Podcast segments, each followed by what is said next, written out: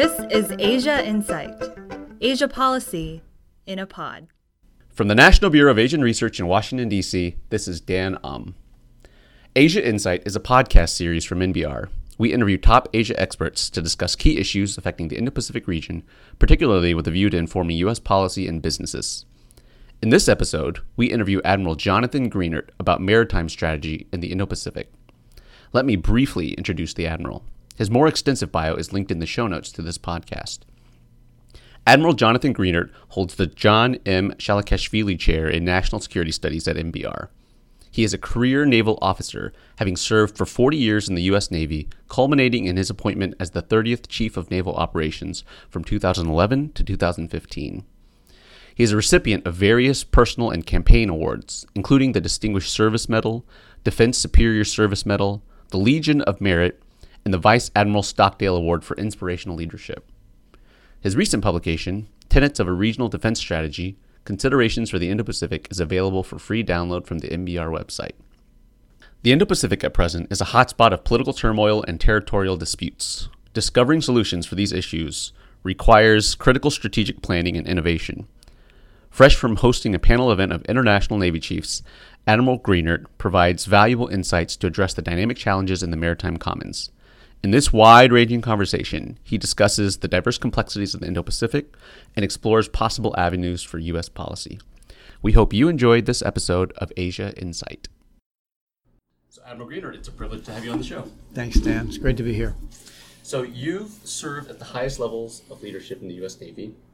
Uh, in your 40 year career as a U.S. military officer, uh, you started as a submariner. Uh, you've commanded a nuclear um, submarine. Uh, you've advised the president as a member of the Joint Chiefs of Staff, and you're appointed by the president twice to serve as the nation's 30th Chief of Naval Operations, uh, responsible for all the personnel, assets, budget, and operations around the world. So, but before all that happened, you were, I believe, a teenager from Butler, Pennsylvania. So, my first question is about you. How did you get started and how did you get interested in the Navy? Mm. You know, it, it, it, was an iterative journey, Dan, to say the least. Uh, as you mentioned, I'm from Butler, Pennsylvania, which is a steel town in western Pennsylvania. My dad was a steel worker. I was one of six kids. I'm right kind of in the middle, number four, with uh, three girls uh, ahead of me one younger sister and then a youngest brother. But the deal was, uh, my dad came to me one day looking at my report card in ninth grade, and he said, "This is not all that good, pretty average." And son, we're about out of money. You know the old saying, "We're out of money, time to think." Uh-huh. If you've heard that, remember that. It's attributed to many people. But anyway, he said, uh, "It looks like you're going to be working at the mill." And whatever it takes to motivate a young person that was one of them so i said i am gonna i want to get out of the town and not just be kind of stuck here which is what i thought uh, back then. So i was looking for a way to go to a school that i didn't have to pay for. If i get a scholarship grants or whatever and the naval academy of west point were two of the four colleges i applied to. So i was accepted very late to the naval academy and the plan was go there uh, finish four years, get a degree, pay back what was then four years. It became five years during my time there. But nonetheless, go to school, pay it back in the Navy, and move on. I had no preconceived understanding of the Navy. To me, it was just a means to an end. It wasn't the end, if that makes sense to you. So that was kind of phase one go to the school. So while in school, uh, I, it was, I was informed that submariners make $100 a month more than aviators or surface. Wow, yeah. So you can see this. I became a mercenary, right? So I I chose to go. Actually, I was. It was. Uh, it's an elite force, smaller, and I wanted to go do that. And with it comes an education in nuclear engineering. My major at the academy was ocean engineering. So you get then you get another uh, certification, for lack of a better term, and it builds up your portfolio. So once again, my plan be done at five years now at this point. I'm in my fourth year uh, in the Navy, and I met my now wife, Darlene. And uh, she was, she had been in the Navy for a year.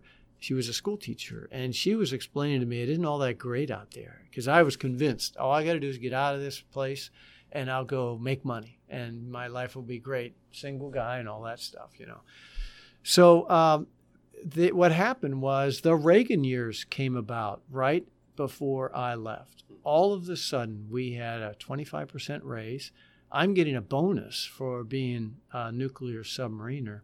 I'm in love with this girl. We got married, and I really didn't have so such a great plan out of the Navy at this point. So I said, "All right, one more tour, one more tour."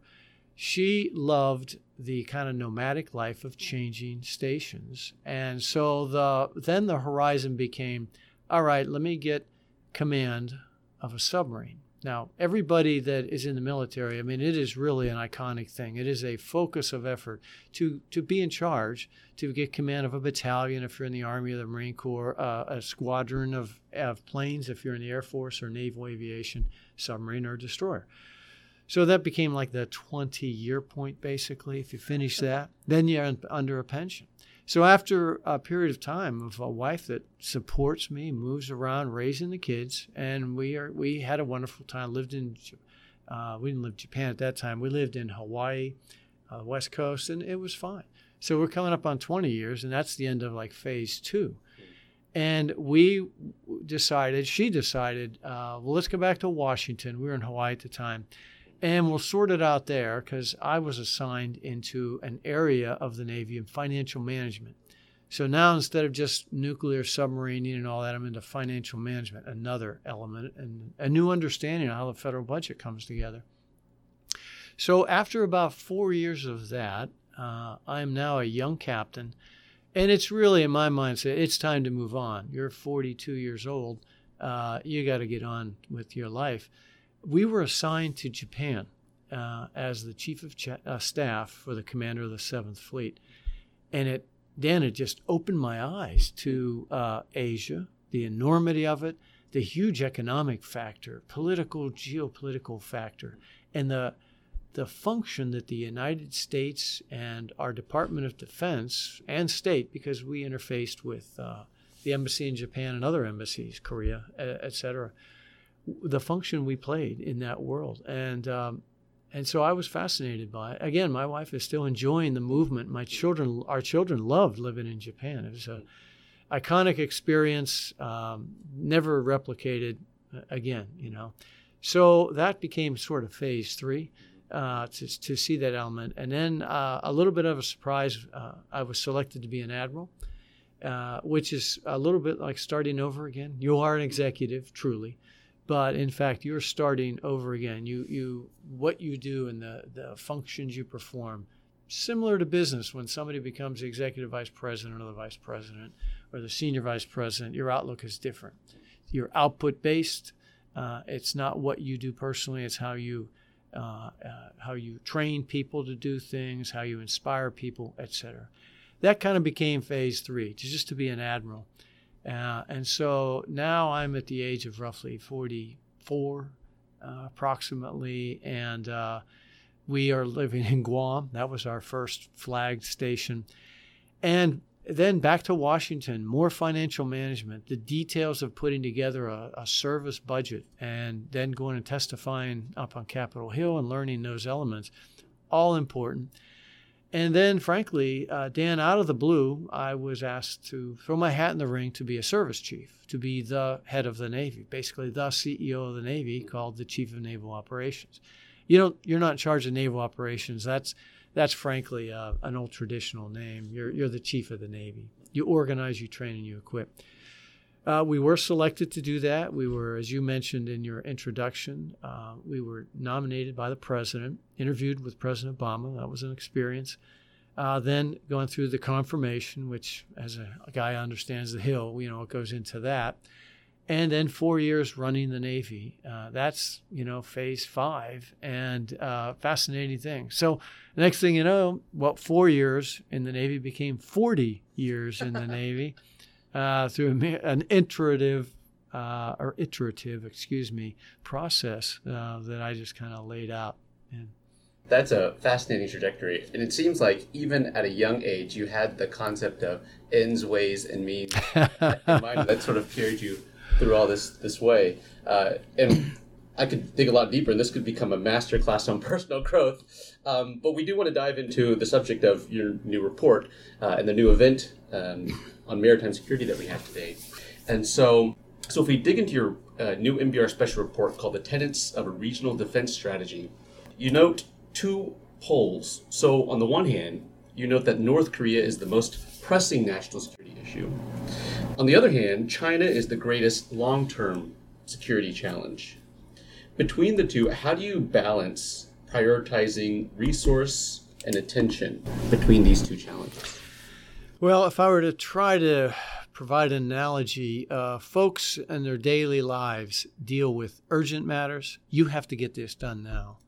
Uh, and that can be as simple as uh, paying the parking attendant to get out of, you know, get your car back. I mean, it, it's not like that, but you get my point. And important matters, the things that are truly longer term important for your health and well being and whatever.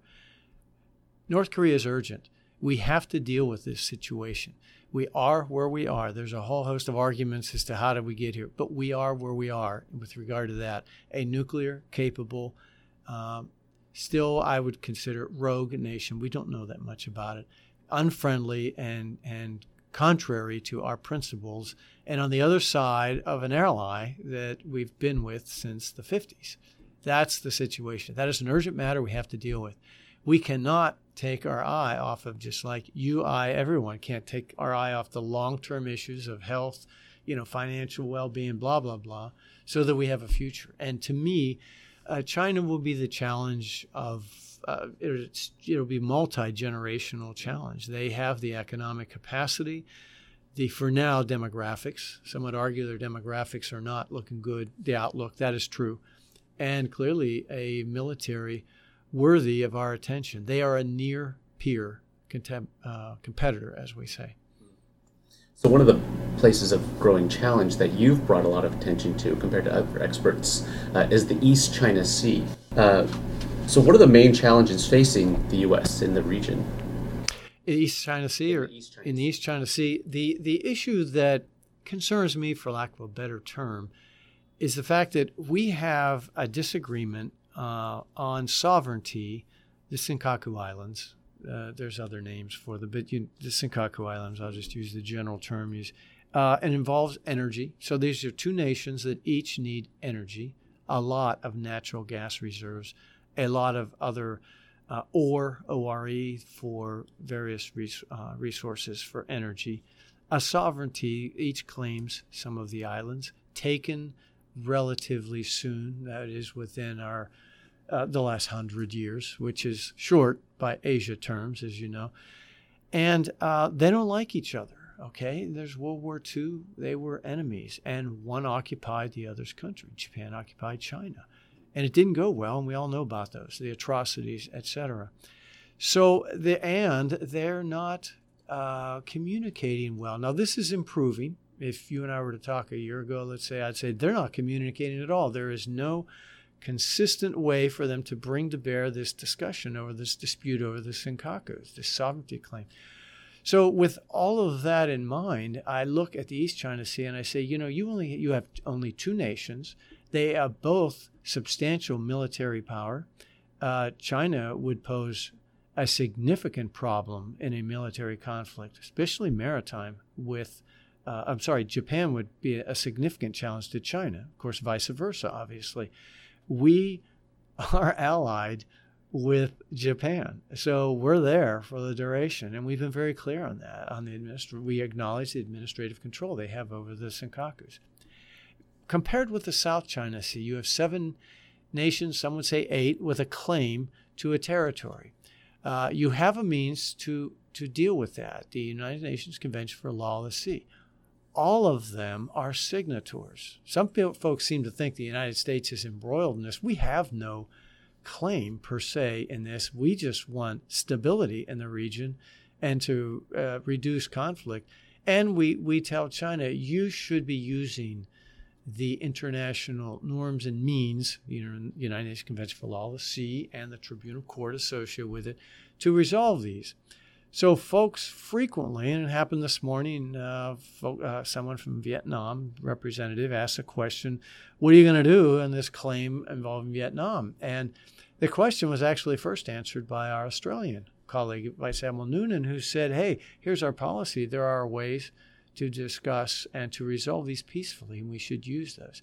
So, my point is this uh, the South China Sea involves many nations, number one. Number two, the, the claims are many and varied. There aren't any real um, uh, existential or major energy issues. There are rumors and some claims that there are ener- there's a lot of energy uh, buried in the South China Sea. Okay, but nobody is uh, removing it from others yet in this regard. So it's not like one versus the other. There is a, a lot of fora to have a conversation about this. I mentioned the United Nations Convention on Law of the Sea. There's the the ASEAN, you know, Asian nations. They get together, and they're, heck, they're all involved there, including China. So there are many means to have a conversation. Number one, South China Sea is slowly evolving. Number two, three, there's nothing that is truly existential. Four, there aren't any really nations uh, in the South China Sea disputes to seriously challenge China, such that if conflict broke out, um, this could spill immediately uh, to the United States and you know ruin stability in all of Asia. The situation in East China Sea, as I described, is different, and I, I think fraught with uh, more potential danger. Again, good news: recent developments China and Japan are talking about a consistent way to uh, arbitrate what they have, consistent way to communicate between the, the those flying there, military planes, uh, and uh, surface ships there, uh, to preclude a miscalculation. So we're on the right track there. I think. I still think it warrants continued attention. So East China Sea, South China Sea are a number of the potential hotspots you've identified in your report. Um, in discussing this, you brought in um, the admiral from Australia, uh, whom you brought today. So let's bring in our allies and partners. So at today's event, uh, we had retired or active uh, admirals representing Japan, Australia, New Zealand, Brazil, and the U.S. Uh, and one of the common themes they raised was the importance of joint naval operations. Why is coordination and cooperation so important here? Well, I think uh, when maritime folks get together, uh, the conversation can be a little easier because we all operate in a medium that does not involve sovereignty or has a very minor, uh, we're talking about 1% of sovereignty. If you're in somebody else's inter, uh, national waters within the 12 mile limit, that's their water and you acknowledge it. That is rare. You're probably going to go visit them. They're probably a friend. So we operate in international waters. There's no disputing on that. It is easier to get together and have a conversation. Number one. Number two, if you're at sea, it's inherently danger. We share a common danger, for lack of a better term. And we all know that the forces of nature exceed anything man can come up with, including nuclear. Uh, number three, there are, in fact, uh, common uh, missions, tasks, functions, challenges that we all have. Number one, I mentioned a natural natural disaster, a typhoon, a hurricane, a tsunami, uh, a volcanic eruption. Uh, number two, none of us uh, tolerate piracy. Uh, you know, piracy. Uh, number three, uh, narco terrorism is an element that none of none of the nations support. And and I'm talking about China. I'm talking about Russia, even Iran has supported uh, narco uh, excuse me, precluding narco terrorism. So uh, these these are elements, these common challenges that we know, we the collective maritime nations and the leaders know, we need to work together on this. One nation, one navy cannot take care of all of these challenges alone. It won't work. There are things that occur, natural disasters that are frankly agnostic to the nation that they influence. A typhoon runs through Asia Pacific. Uh, we all know that. It starts generally in Typhoon Alley, somewhere around Micronesia, Guam, and overruns the Philippines, Taiwan, and Japan sometimes, China. It's, everybody's involved. And the devastation is such that we all have to pitch in. So, Dan, the point is when they get together, uh, there are issues between nations and sometimes between alliances, but you need to start at the top. And if you can work together as a joint, combined coalition of operations for these natural disasters or common challenges that I mentioned. There are others, nuclear, etc. Uh, that is a good stepping stone to realizing that as a professional mariner, it would be our responsibility to not have a miscalculation between our two navies cause a conflict. And history is ripe with all kind of examples where a miscalculation, right? The Duke of Ferdinand in World War One, World War Two had examples where miscalculations uh, have caused things to go bad, and it shouldn't be a military person, particularly a professional mariner, saying, "Well, I'm going to your respective political boss and saying, I'm sorry this happened, but we're shooting at each other right now due to a miscalculation in the pick the, the place. Over to you to, to resolve. Uh, we probably ought to resolve this pretty fast because it's escalating, and I don't know that I can control it. That's a travesty. And I, it is acknowledged by, frankly, every mariner leader uh, around the world. So it seems that at least among our allies and partners, uh, there's an interest in maintaining the sanctity of the commons. Um, of the number of um, uh, domains that you've mentioned, humanitarian operations, you know, nuclear, uh, natural disasters, do the allies and partners uh, share our priorities, the America's priorities uh, in the maritime domain? No, not necessarily. You know, I would add to your allies and partners, I'd add potential adversaries as I said, for almost every country of the world. So Russia comes to the International Sea Power Symposium, the Western Pacific Naval Symposium. Uh, there's a, uh, a European element, an Indian Ocean. Iran attends some of these. Now, um, political realities preclude attendance at some versus others. If the atmosphere is not good, uh, you know, among diplomatically and politically, is it's not in good form for the heads of navy to have a chit chat session when you know the two uh, maybe ministries of state or defense are arguing or you know, so you, you, see my point. Uh, but anyway back to the priorities. Um, if you start at the top the general safety of all mariners on the open ocean like i said common medium international waters you work your way down there. I mentioned some. It's common. But then you will reach a point where uh, you get to crossroads from the Strait of Malacca to the Strait of Hormuz to the Red Sea, there are somewhat disputes. The Arctic, and there you can get into sovereignty disputes. You can get into um, uh, just political realities where you're not getting along on some things. So, uh, asking somebody to come to an international exercise, let's use Rim of the Pacific because this just occurred. A Rim of the Pacific, 24 nations uh, come out and do an exer- do exercises with us. It is inconsistent for us to ask China to come and uh, let's let's work all together on uh, counter missile and uh, shooting torpedoes whenever when we very well know enhancing their tactics in that uh, they may time at one time may be shooting those things at us. But again, yeah, I mean you don't want to and you have to engage but bringing a nation like China, like Russia, to rim of the Pacific to do humanitarian assistance, disaster relief, counter-piracy, those other elements, and learning, helping them see the value of non-conflict, the challenges that are really extreme that don't even involve conflict or deterrence or trying to dissuade somebody in the South China Sea, you don't belong here those sorts of things. That we have enough challenges in the world. We have enough challenges in the maritime domain. Uh, and they're frankly, without getting too dramatic, challenges to mankind, to all mankind that we have to work with. I mean, the there is something going on you call climate evolution without getting into climate change, you know what I mean? In capital letters. There's something going on out there. And it involves all of us. So there are enough things to work together on. But we are not in synchronization on all priorities. So, among allies, partners, even adversaries, uh, the principle seems to remain uh, that it's critical for the U.S. Uh, to remain involved in the Indo Pacific. Um, and as you state in your report, that remains essential of U.S. involvement for regional stability, at least in the immediate future. Um, it's striking you, you also chart out that at least from 1973, uh, we've had decreasing levels of troop presence uh, overall.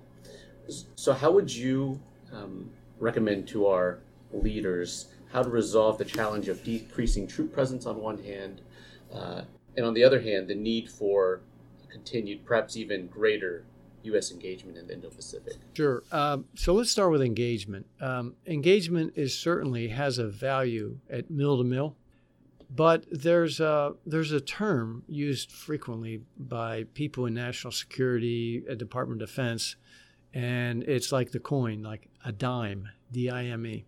There's a diplomatic aspect, an information aspect, a military aspect, and an economic aspect to any campaign with another nation or group of nations. And trying to resolve something or influence somebody or dissuade somebody with purely military or purely economic, you get my point here, diplomatic, uh, doesn't work. Uh, some people say diplomacy with a strong military as a, a, with a big shadow behind it is very effective. And we saw that in the Cold War and we saw it after World War II.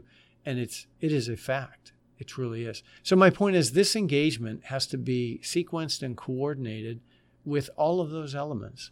Uh, you will need economic, uh, like with China. Let's take China just as an example. Military only is really a bad idea because you are headed toward potential conflict with this somebody I said is approaching to be a near peer competitor, and some would say they already are. There should be an economic element to that, certainly a diplomatic element to it, information so that our requisite people aren't uh, attributing things to China that would be wrong, and in vice versa.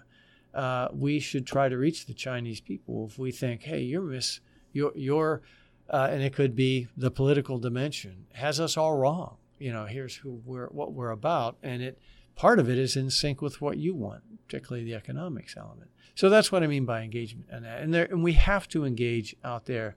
We have to engage in order to influence. You have to use influence to dissuade and, in some cases, deter or shape their behavior. We are trying to shape the behavior of North Korea and Kim Jong un. We are opening, we, we now have the D, the D of dime there, right? Secretary Pompeo and his minions are, working that uh, element. We really don't want the military piece. It's, we're not ready for that, you know. But uh, there might be an economic piece. South Korea uses that. So you see what I'm saying in that. I think being simplistic in this, that's kind of how one can think that through and what, what elements of DIME apply, uh, as many as feasible, hopefully. Are they in synchronization? Uh, yes, no, maybe so. Uh, when done correctly, uh, can be quite effective for a nation with the large economy like ourselves, with the large military like ourselves, with the social influence and principles of democracy and other things that we, uh, believe it or not, some people say, well, my golly, we're not what we used to be. We're not deemed as that. Boy, that's not what I hear. Of course, we have flaws, we have warts, we have issues. But deep down in, most people still see us as the consistent guarantor of, of democratic ideals, and they understand that. And as the consistent guarantor of democratic ideals, it seems that the U.S. is faced with, as you mentioned, multi-general challenges, not just with other countries, but in naval security for a long time to come. So we've got young listeners uh, who tune in. We've got parents of young listeners who tune in. Uh, putting your perhaps naval cap back on, do you have any advice for aspiring naval officers uh, who may be interested in serving? Sure, I do. Um, it's not for everybody. Um, if 10 people join the Navy as a, you know, a naval officer, um, the Navy needs maybe four of those individuals to remain for 10 years to 20 years. Uh, the other six, I would say, the uh, a if you want to see the world, and it truly is the, the one a terrific way to see the world, and see that, as the old saying goes, and I, it, that's one of the amazing things of being in this in this business for 40 years we are so much more alike than we are different. Yeah, you went to the event this morning, Dan, and we, as you mentioned, from New Zealand, Australia, uh, Brazil, and Japan. Uh, I got to know those folks because between their spouses and myself and my spouse, uh, we're trying to raise a family. We want our kids to have a better future than one before. We want them to be free. We want them to be able to be as good as they can be. So my point is, it is an oppor- joining the Navy is an opportunity to be an ambassador in that regard. You learn a skill that is uh, unique. It is leadership. It is understanding uh, people, how to lead them, how to understand that you should know what they're doing before you lead them. It is an institution founded on integrity, unconditional trust. Uh, you have to always tell the truth. You have to believe that somebody, when they tell you something, is the truth. And you have to trust people to fly off an aircraft carrier from zero to 160 miles an hour in three seconds, three to five seconds, to start up a nuclear reactor on a submarine or an aircraft carrier. When somebody says all the safety systems work, uh, you don't have time to go check all that. You have to believe that. To jump out of an airplane, if you want to be a special forces, well, who checked that parachute? Are you going to do it? You don't have time to do that. You have to trust the individual. You have to trust the pilot that you're at the right altitude. You get my point. It's a, it is a uh, a lot of work in unforgiving environments, but on the other hand, uh, fascinating how young people can pull together and run things uh, in an in a, uh, environment, if you will, of integrity, trust, and confidence. And it's it's a diverse organization. It is meritocracy. It's not a perfect meritocracy, but it remains from, I've been out of the military now for three plus years, and uh, it remains one of the better meritocracies uh, that, and recognized as such, that we have in our society. Pulling from your 40 plus years of involvement in the Navy, how does an experience in the Navy today look different from when you first joined? Well, their challenges are diverse for like many and multiple. Uh, when I joined the Navy, we had one well enemy at the time, uh, the Soviet Union. There were other things going on uh, in a complicated world. I mean, China was not a friend, but China was a struggling third world nation almost at that time. We're talking 1975 uh, when I was commissioned. Uh, today, you have a um, emerging Russia dealing with cyber, with what we call hybrid warfare, just, things just short of conflict, uh, dithering in our election process, using social media to undermine us. You have an emerging China who benchmarks their military and what they want to overcome to us, looking to overcome us. And they're getting close in many areas of technology and, and in the military.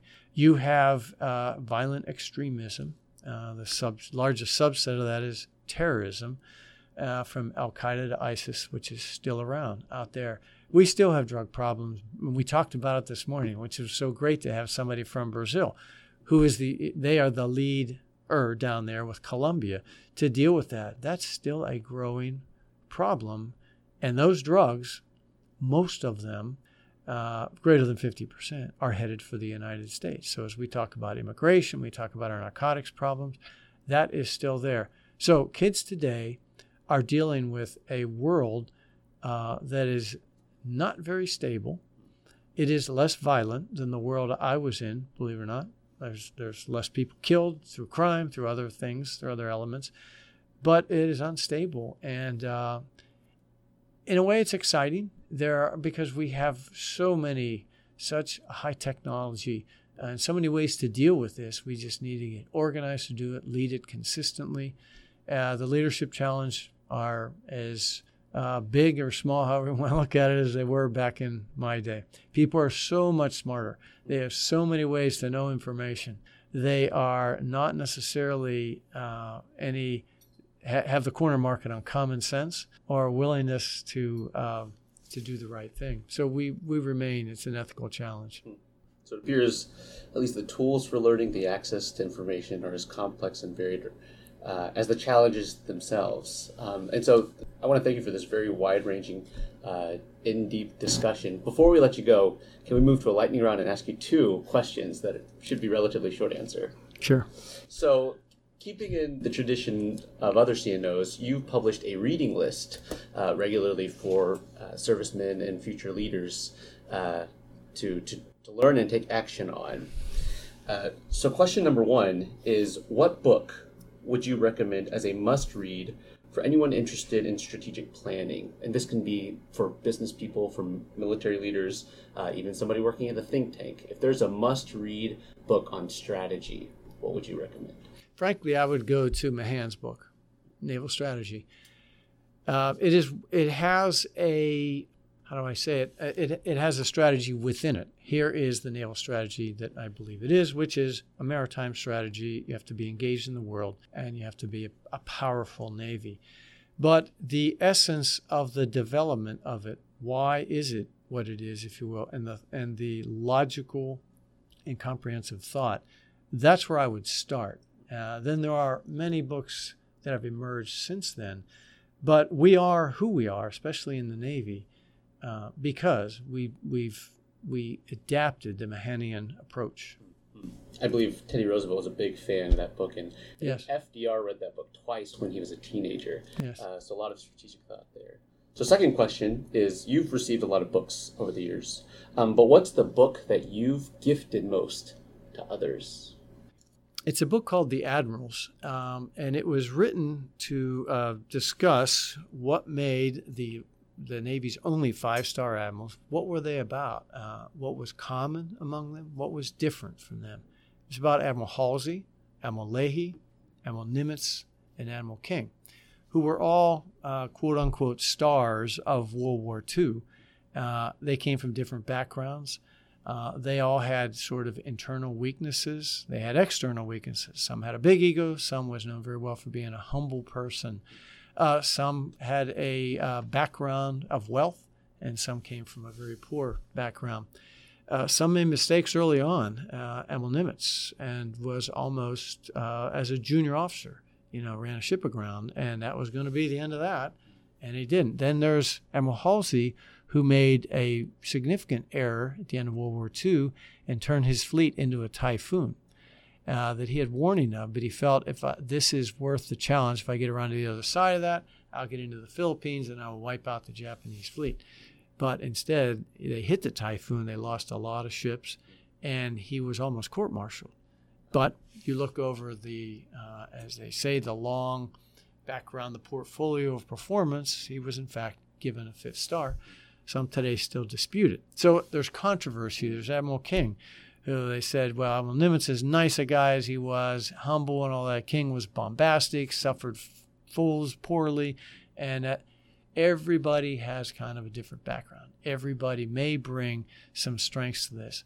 I gave this book to new admirals uh, and generals in the Marine Corps to say, take a look at this book. I think it is, to me, one of the best compendiums of uh, leaders that we all know about, iconic people, and say, they kind of might be just like what you were. They went through some times when they weren't sure they could get to tomorrow, that they could make the next decision. You know, Nimitz's discussion when he went to Pearl Harbor and looked at what he was assuming. And they said, yeah, uh, the, the, the story goes, uh, President Roosevelt sent him out there and said, yeah, you go out to uh, Hawaii and come back basically when the war is over you know, and we're in Tokyo Bay. Well, literally, we ended up like that, but that that was an interesting thing. And and he wrote, and he was very straightforward about his doubts in that. So.